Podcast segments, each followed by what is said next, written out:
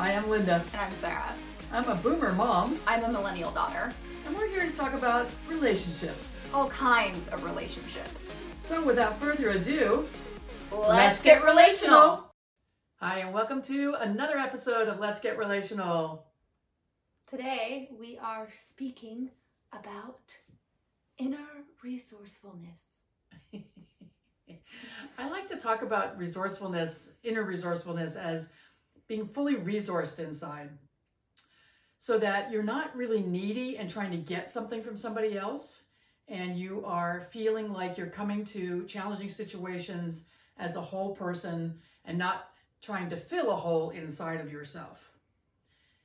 If we come to relationships with a hole inside of ourselves, then we're trying to always get somebody else and something else to fill that hole. And so, with inner resourcefulness, what you're looking at are the things that help fill you up. Now, some of those things are going to be walking in nature, they're going to be a spiritual relationship, they're going to be certain friends, certain romantic partners, siblings, that kind of thing. Mm-hmm. It's different for everybody. Yeah.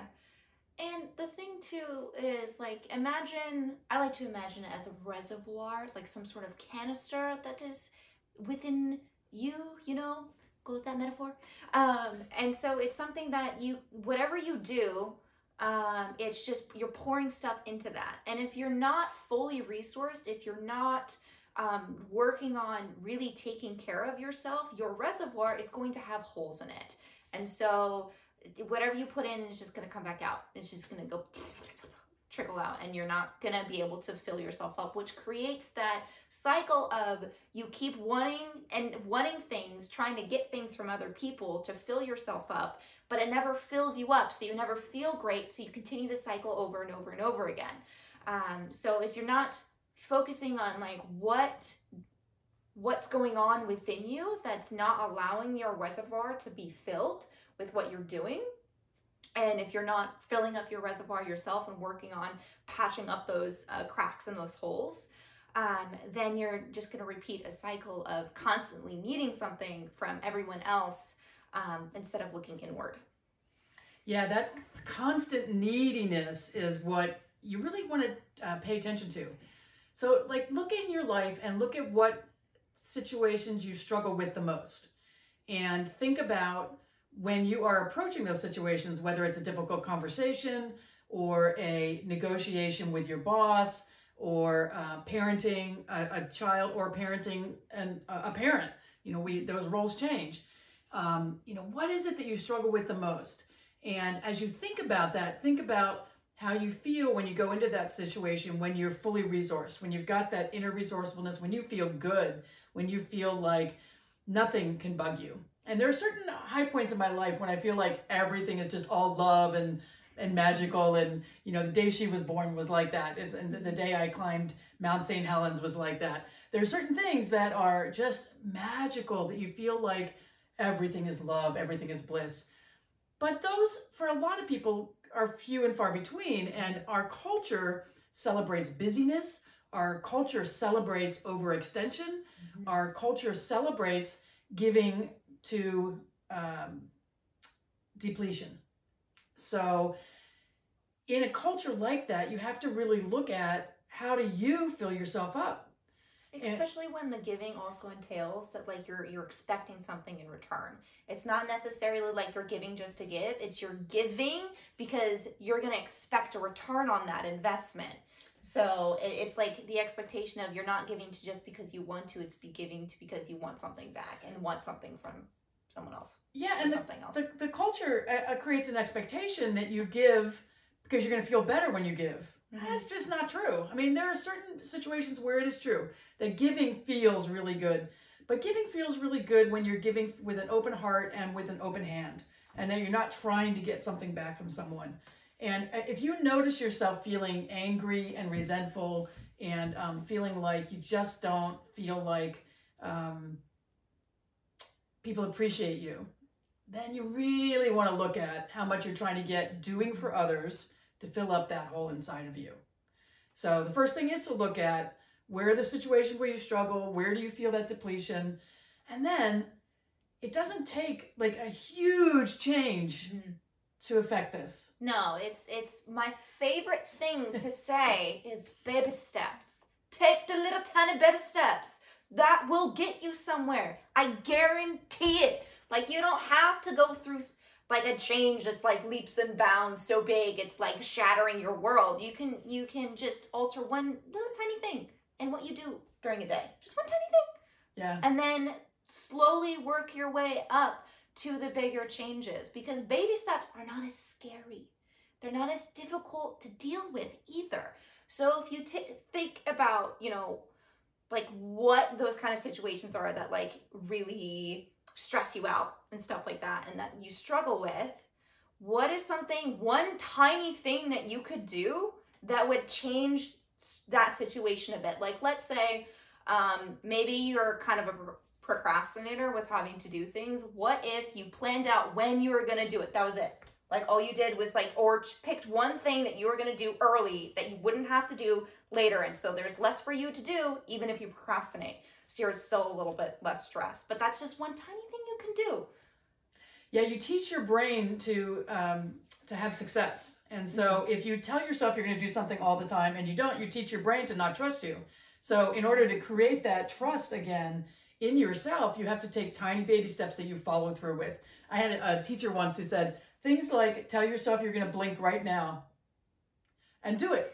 And it was so funny because so many of us have created this um, environment in our lives where we don't follow through, especially when it comes to ourselves. We do for everybody else, but when it comes to ourselves, somehow we think that's not as important. And um, sometimes we drive our coaching clients a little bit nuts when we're really, we talk about self care because without the self care, without the inner resourcefulness, you do not make good decisions. You, you give in order to get, and you're always trying to fill a hole inside of you from your clients, from your family, from your friends. And so you need to know that you don't have to keep doing the things you've been doing, that you're going to be okay. Yeah. You will be okay if you change your behaviors. And just You- baby step behaviors. Again, Yes. you can just do little baby steps. Yes. and you'll still be okay. It's not again, it doesn't have to be earth shattering. It's just a little little step. I was on a call with a client one day when um, during the quarantine, and her college age student came in and interrupted the call to ask mom when she was going to make lunch for him. I said, wow, How old's your kid? Well, he's 21, but you know how it feels better when somebody else makes lunch for you. But it was clear to me that she was exhausted. She was feeling so Mm. much um, pulling at her, and her inner resourcefulness was totally depleted. And she was getting all of her needs met by doing for other people. And she wasn't teaching her kid how to give back in the family. Like another friend who's had a kid with um, long term illness said it's so exciting to see her kid not only uh, stepping up to want to help make dinners and things like that, um, because it, it's a, a sign that she's feeling better and healthier, but she becomes a contributor to the family, not just a taker. Hmm. Isn't that wasn't that interesting? And so you know, we all feel better when we contribute to the family. And for those of us who are huge givers and take care of everything for everybody else, we are robbing other people of the ability to give. Mhm. Our inability to receive robs other people of the ability to give. Now, sometimes we have to teach people how to treat us differently. If we've always been the giver and refused to receive, we have to teach them that mm, we, now we would like something different. Yes, yes, and that's when you know setting up boundaries and having a conversation and talking about like I've realized these are the habits that I have gotten into and these are the ways of being that I've gotten into and I would very much like that to change because it's not healthy for me at this point. Um, are you willing to change with me? Right, and planning ahead. I, I saw on a travel site that I'm on this morning, um, somebody saying, okay, when you're a family of four, you're traveling with your spouse, your two children, do you get two seats and two seats, or do you get three seats and one seat? How do you do it? And it was so interesting to see the responses. Some people assumed that one parent was supposed to take care of the children and the other parent got a free pass. One parent assumed that um, because they always take care of the children, that their spouse should be taking care of the children on the flight. It was so interesting to see what the different differences were about people's expectations. But again a lot of people hadn't really thought about it. They were in these unconscious behaviors of this is the way it's supposed to be. Mm, And so, you know, get really conscious of the places that you are giving up your power, you're giving up your um, ability to receive, you are um, giving other people all the power, and where you're trying to get all your needs met from somebody else coming in and doing something for you, Mm-hmm. or you get your needs met also by doing everything for them.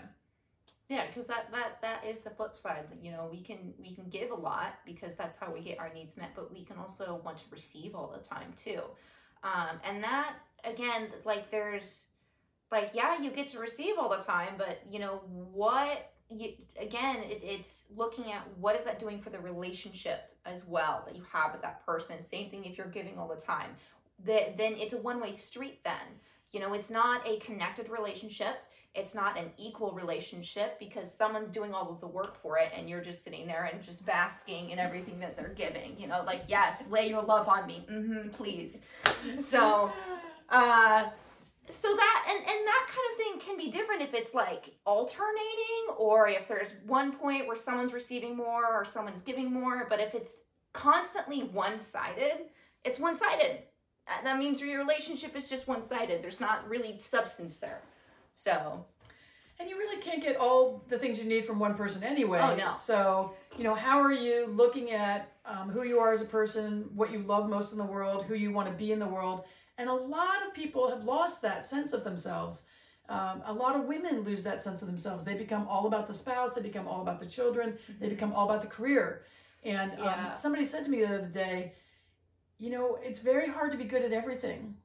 And so you might be really great at your career Mhm. or really great at parenting and not great at other things. And that's perfectly okay, but but don't just do it unconsciously. You know, look at it and say, "Wow, am I I loved this child who I brought into the world and I'm spending so little time with them because I'm so focused on my career. And what will I feel like in 10 years and 15 years and 20 years if all my focus is, is on the career? yeah You know, so really allowing yourself to look at in a very conscious way. I think that's one of the things that uh, we're going to be talking about a lot is being very conscious yeah about choices and being very compassionate towards yourself and the other people. Remember, you have taught everyone to treat you the way they treat you, Mhm. and you can teach them to treat you a new way. Yeah, because I feel like maybe that's something else that you know the culture of America has sort of taught us as well is to like do things unconsciously. That you know don't put any like not really teaching us to think critically and consciously about our actions and next steps. We're just supposed to like go through the motions, check boxes off like a list that we're supposed to do, and it's not really like we're making a whole lot of conscious choices all the time in that way. So I think it's also important. Like it doesn't mean you have to make the choice, but like be aware of what choices you are making. Yeah, I, I remember when you were um, looking at going to college, and, Mhm. and I was feeling like it was a huge reflection on me um, because the uh, rest of the family had kind of done their thing and was kind of over here, and it was just us pretty much. And I thought if you didn't go to college, if you didn't go to a good college, then um, somehow it was going to reflect badly on me. And one of my friends said to me, Well, Linda might not be her time to go to college right out of high school. I was like, No, no, she has to. And I had to get really conscious about what was going on for me. Mhm. I was feeling like that was going to reflect on me, and really it was reflecting on her choices. And um, I, and it was on me to allow her to have the choices that were going to be empowering for her. And so I had to let go of my need for that. It was funny, I, I in a lot of ways because I wasn't really conscious. That's the thing. yeah. I wasn't conscious that I was really feeling like that till somebody said, "Doesn't have to be that way." Mhm. And we've had conversations a number of times saying that, you know, had she graduated from high school in 2020, she'd be definitely um, taking a gap year this year. or two. Yeah. Or three. just because, you know, th- things have really changed, the college Yeah. experience has changed. And we were really looking at how things would be different in, in, in her age now um, if she were just coming out of high school. And you know, we look at her friends who graduated from college in this last year or two, and how challenging that's been. Um, and you know, it, it's it's they've got to really build their inner resourcefulness there, um, because so much has changed for so many people, and a lot of us don't have the resources we had internally, Mhm. um, and a lot of us never had them, and we need them now more than ever before. yeah. And we want to remind you, it's not a crime To ask for help or to ask for clarification. tell us more about asking for clarification. So again, this goes back to communication. Again, I don't know why I had to sing that, but um, but it goes back to to communication. And the important thing with communication is that when you're having a conversation with someone and you're trying to explain things or things are explained to you, sometimes people miscommunicate or we misinterpret or we make assumptions that are not that are wrong. so it's important to ask for clarification when you're confused about something, when you don't quite understand something, or when you think you've made an assumption assumption about uh, one thing. You just want to make sure that your assumption is correct. Um, it's not a crime to ask for that, and it's absolutely 100% not a crime to ask for help either. Um, a lot of a lot of us want to avoid asking for help because we gotta do it ourselves and be independent and strong, and it's like, no, like you can be all of those things, but you can also ask for help because sometimes we need help, and sometimes we're trying to do something that maybe we don't necessarily understand how to do. So we might know someone who knows how to do it better and has more knowledge and can ask them for help and for clarification. Yeah, you know, I, I am seen by a lot of people in my life as super strong and not stoic so much, but strong, and that I don't really need anything. And um, I, it's been years that I've been working on this so that what I've learned to do is ask for help with the small things. Hey, would you help me? Would you come early to the party and help me set up? Mm-hmm. Hey, could I come over and um, would you help me figure out this thing that I can't understand on my um, my, my software? Um, you know, I ask for small things so that when the big things are places where I need help, mm-hmm. they uh, I have that relationship established, and so my inner resourcefulness is boosted by allowing other people to be part of that circuit of of support and help and asking for clarification is so important. You may assume mm-hmm. that your child, your spouse, your friend doesn't want to do certain things for a totally erroneous reason. Uh-huh. Again, you're being unconscious about it. You've never really had that conversation. You just assume that that's the case. And so I've learned a lot to ask people for clarification. And sometimes I'm really surprised. And, and I, I've, I've grown to kind of like that um, because it's really fun to get to know people. Mm-hmm. It's like, well, you don't like doing that. Do you never like doing that, or do you only not like doing that in these situations? Because I, I, just really want to know. Because if you hate that and you never want me to ask you to do that again, I won't ask you to do that again. But I just want to understand: is it just this particular time, or uh, is there something else I need to understand about you know how you're feeling and and what you are um, experiencing in this situation? And that increases my inner resourcefulness because it helps me understand another person. It helps me communicate. Mm-hmm helps me learn to ask for help. It helps me learn to ask clarifying questions. All of that supports our inner resourcefulness. And again, what like what she just talked about with like asking help with uh, for help with only the little things. That's a baby step. That's yeah. just a baby step. That's just okay. So this is something that maybe I don't really need the most help with, but I kind of know what I'm doing, so I feel more comfortable asking for help because it doesn't make me feel like I'm weak or something, right? But it's just it's a little thing so someone can step in and explain really briefly what's going on and then you can go do it and you can feel better and like oh i asked for help. Yeah. The world didn't shatter. Yeah wouldn't know well and, so, and if people reject my offers for help on a consistent basis and they're people who are close to me they're part of my inner circle i ask. I say you never let me come help. Tell me about that. Is it because you always like to do everything yourself? Mm-hmm. do you like doing it a certain way so you don't want anybody messing with it you know because uh, i would love to help. I love when you come help me. I it's a really fun bonding experience. I love that. And uh, I, I think that without those clarifying questions and yeah. without that ability to just say hey what's up with that? or even you know we'll have those conversations. It's like we went through a period where she used to make dinner occasionally and then for a long time she wasn't doing it at all. And uh, i would make dinner but she wasn't ever volunteering. And i finally said what's that about um, and we had a really great conversation about it. I was I wasn't really feeling um, depleted or used or anything like that, but I really liked the times that she did that stuff. And now what we've done is pretty much we do it together. Yeah, we pretty good together. Part of what you know for me is that I I eat differently than she does most yeah. of the time, so that's part of the that's where I was coming from. I'm like half the stuff that I make, you're not gonna want to eat.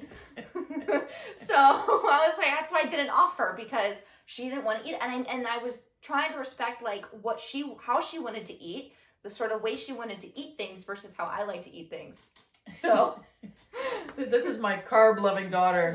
And, and, and her, her mother loves the carbs, but the carbs don't always love her, uh, love me. I don't really love how I feel. But what we learned was to find some things that we like together. And we, so we don't eat together every day. Mhm. Um, we don't live together. Um, and so for dinners, though, several times a week, we'll find things. We're trying new things constantly. We try something new. a couple times a week. We'll make something that we we've made before, like way back when when I was still living with her back in college.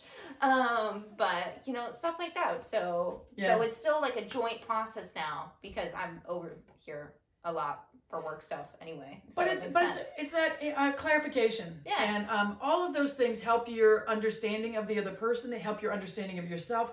And honestly, they give you confidence. hmm Because, and, and again, going back with the baby steps, baby steps give you confidence to do the bigger things so that when you get to that point, you can like ask for the help in a situation where you really need it. Where it's like maybe you're really, really upset and you just need someone to like be there and like talk to you or something like that. Um, asking for clarification within a very difficult conversation to be able to have that confidence that you've gotten used to asking for clarification when you're in a difficult or serious conversation, you realize, oh, I don't know if I understand this, or I don't know if I'm making the right assumptions here. Let me like clarify what's really going on for this other person. So it helps giving baby steps help give you the confidence to eventually ask the bigger questions when you need it. Yeah. And I think one of the things that happens too is the more you share what's going on with your own inner resourcefulness, like where you're feeling resourced, where you're not. I didn't realize how depleted I was in my inner resourcefulness um, until I was really feeling pretty isolated from other people, and like I I just didn't know if life was worth living. And I had a conversation. We have um, because of COVID and not being able to be inside and during these times in the county where we live we've been having fireside chats. And so I brought this up and I said, This is how I've been feeling. I said, I'm starting to feel better now. And another friend said, Me too. I've been in that same Mhm. place. And we realized that when you get to that place, that it is so hard to ask for help. And if you are typically a person that seems very together and um, like everything is always working out for you and you're very strong, people don't ask. And so Oh, I have done that in college. yeah.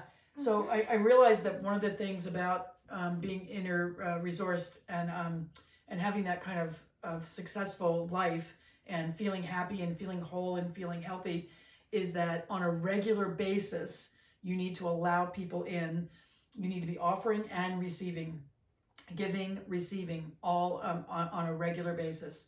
And I think it's super important to um, acknowledge that because if you get to that place where you're feeling really, really down and depressed and, and not very well resourced, it's incredibly hard to ask for help at that point. And so I, I just really want to encourage you to really take stock of where you're feeling really good. Like, who are the people in your life that feel really good? And that's one of the things that I did as an exercise earlier in uh, 2020. Uh, it was this whole exercise on what things and people make me feel good and what things and people make me feel depleted and contracted. And so it's such a simple thing, but I did less of the ones that don't make me feel good and more of the ones that do make me feel good. People that I hung out with, activities I did, those kinds of things. Um, and I it was just baby steps, you know, like a little bit at a time. I'm going to do a little bit more of that because that makes me feel good. I'm going to hang out a little bit less with that person because I don't feel good with that person. Um, and so take some stock, look at those kinds of things, take some baby steps. Baby steps. Baby steps are so important. Yeah, yeah. Hmm. And remember that it's good to ask for help. It's good to ask for Yes. clarification. It really enhances your relationships. My relationships are so much better since I started doing that. Um, and since I stopped trying to get it from people who don't have the capacity to do it. Yeah. I think I was so frustrated for a while because I kept trying to get it. I kept trying to give and receive with people who only wanted to to um to to receive. They didn't want to give. And it's like, okay, there's nothing wrong with them. They're just not the right person for me mm-hmm. at this stage of my life. In other stages of my life, those people can come and go in little doses. But for me, the people I'm going to be most close to are the givers and the receivers, the people Yeah. who allow me to give and and want to give to me. Who want the who who want the equal relationships. You don't want the one-sided ones. And it's not So- equal all the time. I mean, no, no, no. It's not. It's not going to be. The scales are the scales are will tip. You know, Yeah. they're not always going to be balanced. Like the, the, they're going to tip. But the thing is, it's going to go back and forth. Right. It's not just going to tip in one direction and then stay there permanently. Yeah. So, I remember years ago, I, I had a friend. It was like the third or fourth time I'd had lunch with her, and every single time it was about her trauma. And and at the end of I think the third or fourth time, she said, "Well, next time maybe we'll talk about you." I said, no, "I can't do this anymore," and she was shocked. Um, but I had allowed that dynamic to happen um, until I got to the point where I just wasn't interested anymore um, in in working it out because Yeah. I just got so depleted. Um, so don't do that. If you've got a relationship that you really value Mhm. and you really want to uh, maintain that relationship, find a way to make it more give and take. Ask for what you need. For a lot of you, I know that's super hard. And if you're receiving a lot from the other person, ask what they want out of the relationship too. Like ask what they need because Yeah. there could be something that you can give them, but you haven't been because you've been really focused on getting things from other people or from them. And that person may be such a giver that they don't really know. But, Yeah. but you know, asking how can I support you, and then asking specific things. Um, you know, could I come over and help you with this?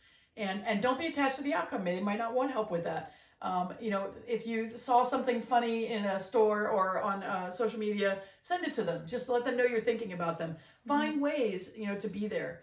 And if you have questions about how to do more of that, because a lot of us need that, a lot of us want it, we just don't quite know how to get started. Just let us know. We're happy to help with more support around that because we really want to have a happier, healthier culture. Uh, and there's a lot of work to do to get there. And we want to do our small part to help you. Because even what we do is just a little baby step. Yep, everything's a little baby step. Yeah. So until next time, we love you. Mwah.